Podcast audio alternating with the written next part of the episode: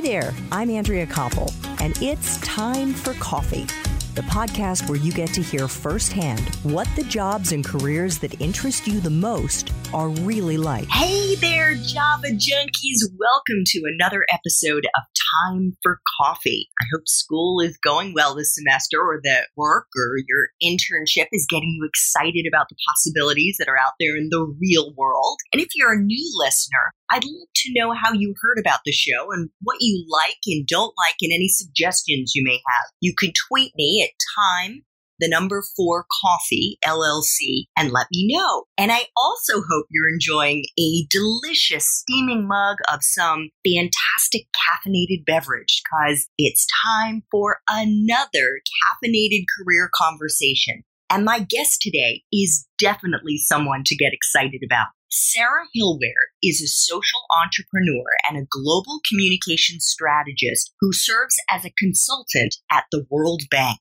She spent her career designing, implementing, and managing effective public affairs and behavior change campaigns with measurable public health, gender equality, educational, and environmental benefits. Sarah, Welcome to Time for Coffee. Are you caffeinated and ready to go?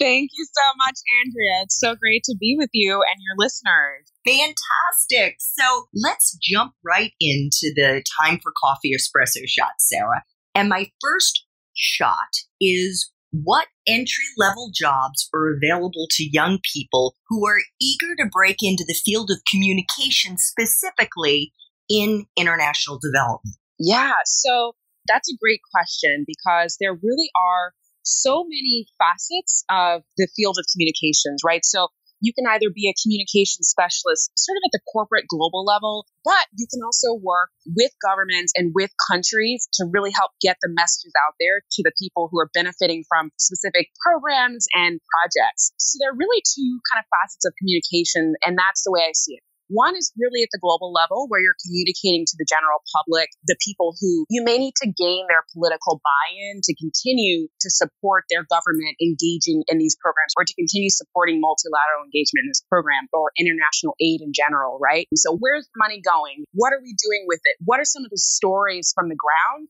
How are people benefiting from these interventions? And then the other side of it that I mentioned, which is more working with countries, is really more about okay, what is this intervention and how is it going to benefit me? So I see those two fields as a little bit divergent because usually after a certain amount of time, people get to one or the other.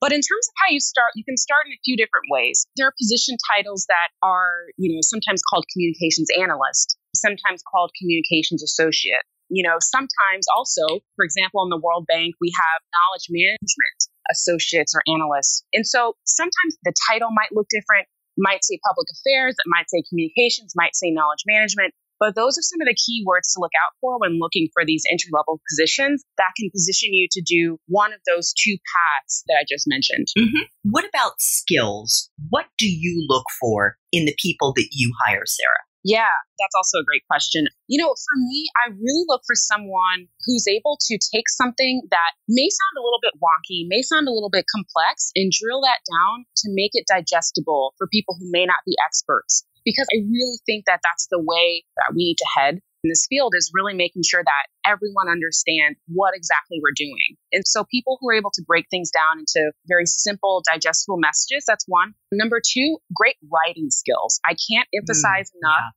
how important it is to be able to write well. I actually got my first assignment at the World Bank because I was able to write. And I think if someone can communicate effectively on paper, that's so key. That's so critical. In this field, a lot of times you are producing annual reports. A lot of times, you know, the pain of communications professionals around the world, but also you're really trying to tell real life stories. And so it's great to be able to produce products that can be disseminated amongst multiple audiences. And I would say the third and final kind of top three that I look for would also be adaptability. So being able to, in the international development sector, you're working with people from all different backgrounds. I mean, I can't tell you, you know, how important it is to be able to be adaptable to various languages and cultures and styles of thinking, but also different ideas because people have so many different experiences where, in terms of where they've grown up and the different work cultures that they've worked in. And so being able to understand where people are coming from and make them feel heard and listened to is really critical in diplomacy and being able to get your message across because then you can be on the same page. So it's really important to travel, to study abroad, to make friends who are different than you because that's going to help in the workforce. Such great advice. What about someone's major, Sarah?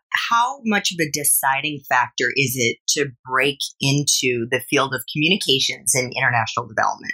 Well, my major, I actually started out, I wanted to be a physician. And then I was inspired after I went on a medical mission and uh, did international development work in Ecuador. And so I came back and immediately, it was my junior year, and I switched my major from biology and pre med to global public health, which was a concentration within the international development discipline. So I studied international affairs. Um, so my degree says international affairs with a global public health concentration. So for me, I mean, I could have gone a lot of different directions. I've seen people who work in my field who have international affairs degrees. Sometimes they have political science degrees.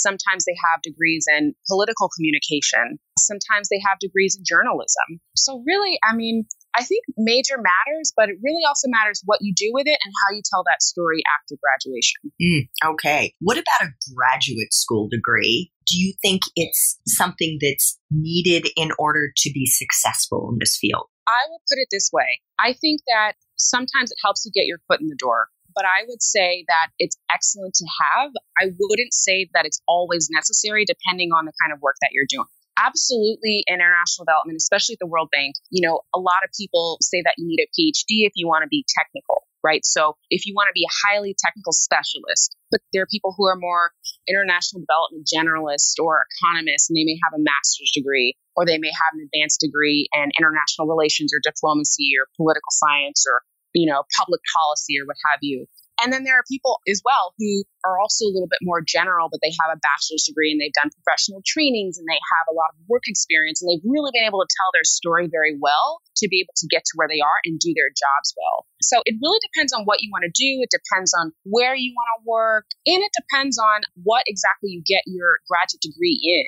Because for me, and I know some other folks who wanted to pursue graduate education, they were told that they needed to get their graduate degree in something more specific than what they did their undergraduate degree in in order for it to be valuable in the marketplace. So I would say it's something where you got to take a lot of factors into consideration and you really need to know exactly what you want to do with that graduate degree before you get it.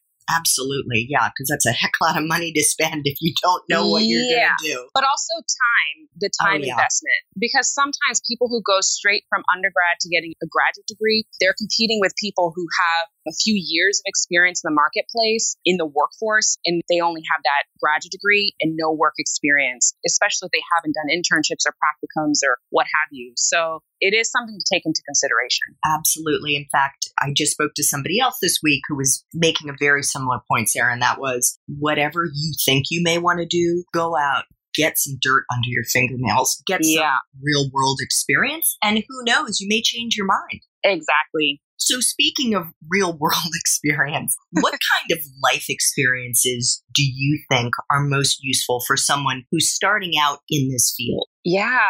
Like I said before, traveling, getting to know people from different places, really watching documentaries and opening your mind, reading. But also for me, what I do a lot when I travel, especially when I travel for work, is I try to actually get off the beaten path. A lot of people chastise folks at the World Bank and the UN and other similar institutions for only staying in the capital when we travel. But I would say really try to get to experience the local culture and try to get to see exactly what life is like for people. So I'll give you an example. When I went to Ecuador, I came in through Quito, which is, you know, a major city. It's very well known.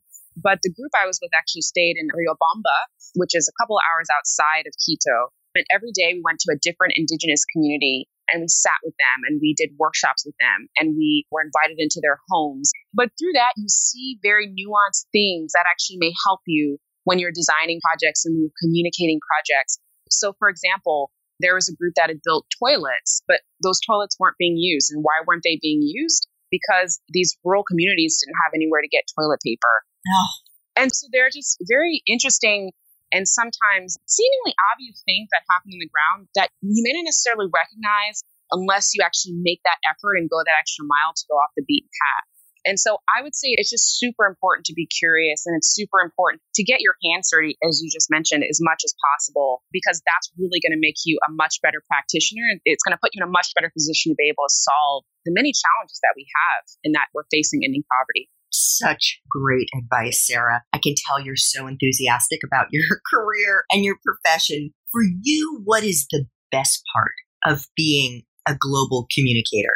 Yeah, I mean, the best part for me is just knowing that sometimes in communication, just as I mentioned, if you remember earlier in the interview when I talked about those two kind of divergent paths, sometimes when you're working on the global side of things, when you're running bigger programs that, for example, the program that I'm working on has 47 countries. And that's a lot of a lot of countries. And so sometimes you get caught up in the weeds of things. You're not always seeing the people that you impact. And so those rare times that you actually do get to see them and you get to see, you know, the human side of what you're doing, I mean, that really keeps me going. And being able to tell those stories from the field and meet those women, meet those families. I mean, for me, that is enough to make me so enthusiastic, so energized to do the work that I do and be able to work 12 hours a day if necessary on something because I know that someone else's life will improve because of it.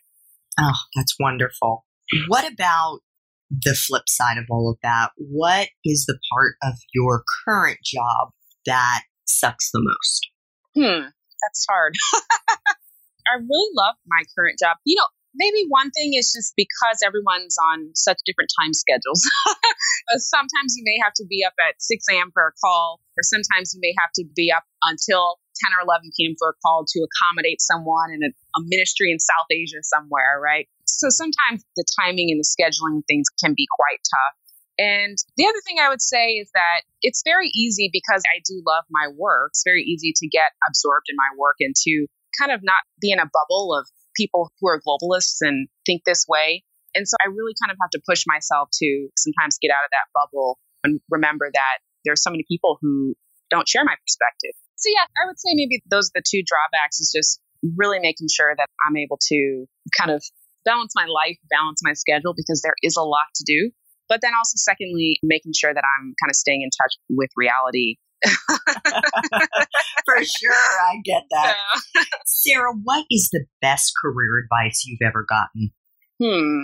I've gotten so much good career advice. I mean, I've sat down with so many different people over the years. But I would say the best advice, especially for your listeners who may be trying to figure out what it is they want to do or who may not really know the path to what they want to do, don't close the door to opportunities. Keep your mind open, keep your heart open, and remember that your path may not be the same as someone else's path. So someone else may have done the traditional undergrad graduate school, go get some very entry level job and then stay in that career for a few years and then they get sometimes that's not always how it goes. Sometimes you may bounce around. Sometimes you may not find that you love the exact position that you're in or exact organization that you're with. Or sometimes you may find that you like the work that you're doing in an organization that you never thought you might work for instead of an organization that you've always wanted to work for. So hmm. just really keep your mind and your heart open and remember that not everything always comes in a neat bow. Great. Sarah, what movies, if any, or works of fiction do you think accurately depict this profession? Hmm. Okay, so there's actually a documentary. Well, it's a book, but there are also documentary series around it. But Girl Rising is excellent by Sheryl WuDunn, I believe her name is, and Nicholas Kristof. And it's just incredible. So it follows the journeys of several women across several developing countries in the world.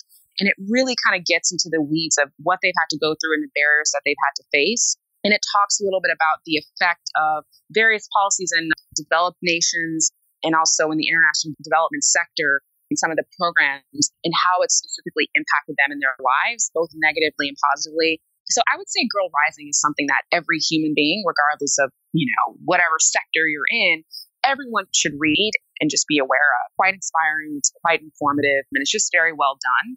And it's actually a really good read. Great. So final espresso shot, what would people be surprised to learn about being a communication strategist? Mm-hmm. That's a good one. I think it's interesting. So, as I mentioned with those two paths at the beginning, right? There are some people who they think of communications and they think of very kind of specific things. Some may think of, as I mentioned, the annual report. Some may think of online communication strategists, you know, where they're thinking about social media and how to um, create influence in that way. But I think the surprising thing is that second path that I mentioned. A lot of people don't always think about the way that communications can be used in a beneficiary setting. And so I think sometimes that's surprising to people to learn that a lot of the work that I do actually entails working with implementing organizations and governments and people, beneficiaries, to actually promote behavior change campaigns, behavior change communications campaigns, I should say. And so I think for people who are kind of learning about this career, the possibilities are endless. So really kind of learn about the different types of things that you can do in the fields of communication. Great. Sarah, thank you so much for making time for coffee with me and with the Java Junkie community today. Really appreciate you sharing all your great advice. Thanks so much for having me, Andrea. And I really hope this was helpful. And I'm sure I'll be working for some of your listeners someday. Thanks so much for listening to Time for Coffee, where the professionals in the jobs that most interest you always have time to grab coffee 24 7, no matter where you live. I have one quick favor to ask you. Remember to rate, review, and subscribe to Time for Coffee. Thanks so much.